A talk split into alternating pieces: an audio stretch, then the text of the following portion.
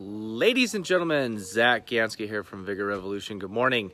Welcome to my new little Facebook Live venture here. So, a few weeks ago, actually, probably a month ago now, I started um, a similar video little series where I was just kind of giving a little blurb about what was on my mind, my thought for the day, what I'm working on, and I didn't stick to it. And that has been a common theme across a lot of targets, goals that I have set over many, many years. And there's, I think, a prevailing thought that some people are organized and some people are disorganized. It never has really occur, occurred, uh, occurred to me to do a deep dive on this subject or to just really search in general. There's a lot of people, a lot of mentors, a lot of gurus out there who have their opinions about this, about how to be organized. There's obviously a lot of books. One thing that's interesting though is that it kind of all assumes that we are functioning relatively the same. Yesterday, I was kind of putting this to the test and I was asking myself, okay, why didn't I do this? Why haven't I done this? Basically, I asked the questions that I posted what's working and what's not working.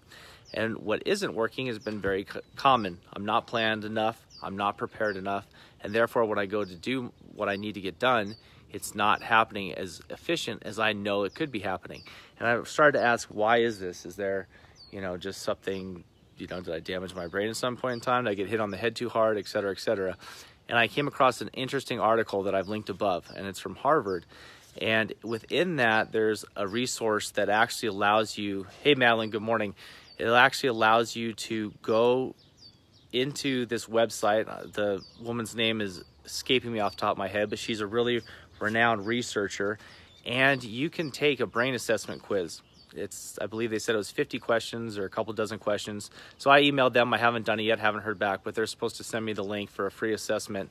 And it tells you what part of your brain is dominant. And based on that brain dominance, you can then create a more, uh, a more direct and a more uh, I'm not saying this right. You'll create a plan that creates far better results for how do you plan and prepare things and being organized in general. So this will be kind of interesting. One of the, em- things that the um, article did emphasize is that in the end, there's you know you have to re- be resilient. You have to put in together a practice, and it's going to be uncomfortable for a lot of people that have certain brain dominances, and it's going to fall more quote unquote naturally for people who have a different type of brain dominance. So there is that factor that something that we're not good at requires practice and persistence. And yes, there is going to be a level of discomfort involved. But it's a great starting point to have. So, for those who check this out, what's working right now and what isn't working. When we look at what's working and what's not working, it really allows us to simplify things. It takes away the um, tendency that we have to to take the lack of success that we are seeing and make it about us.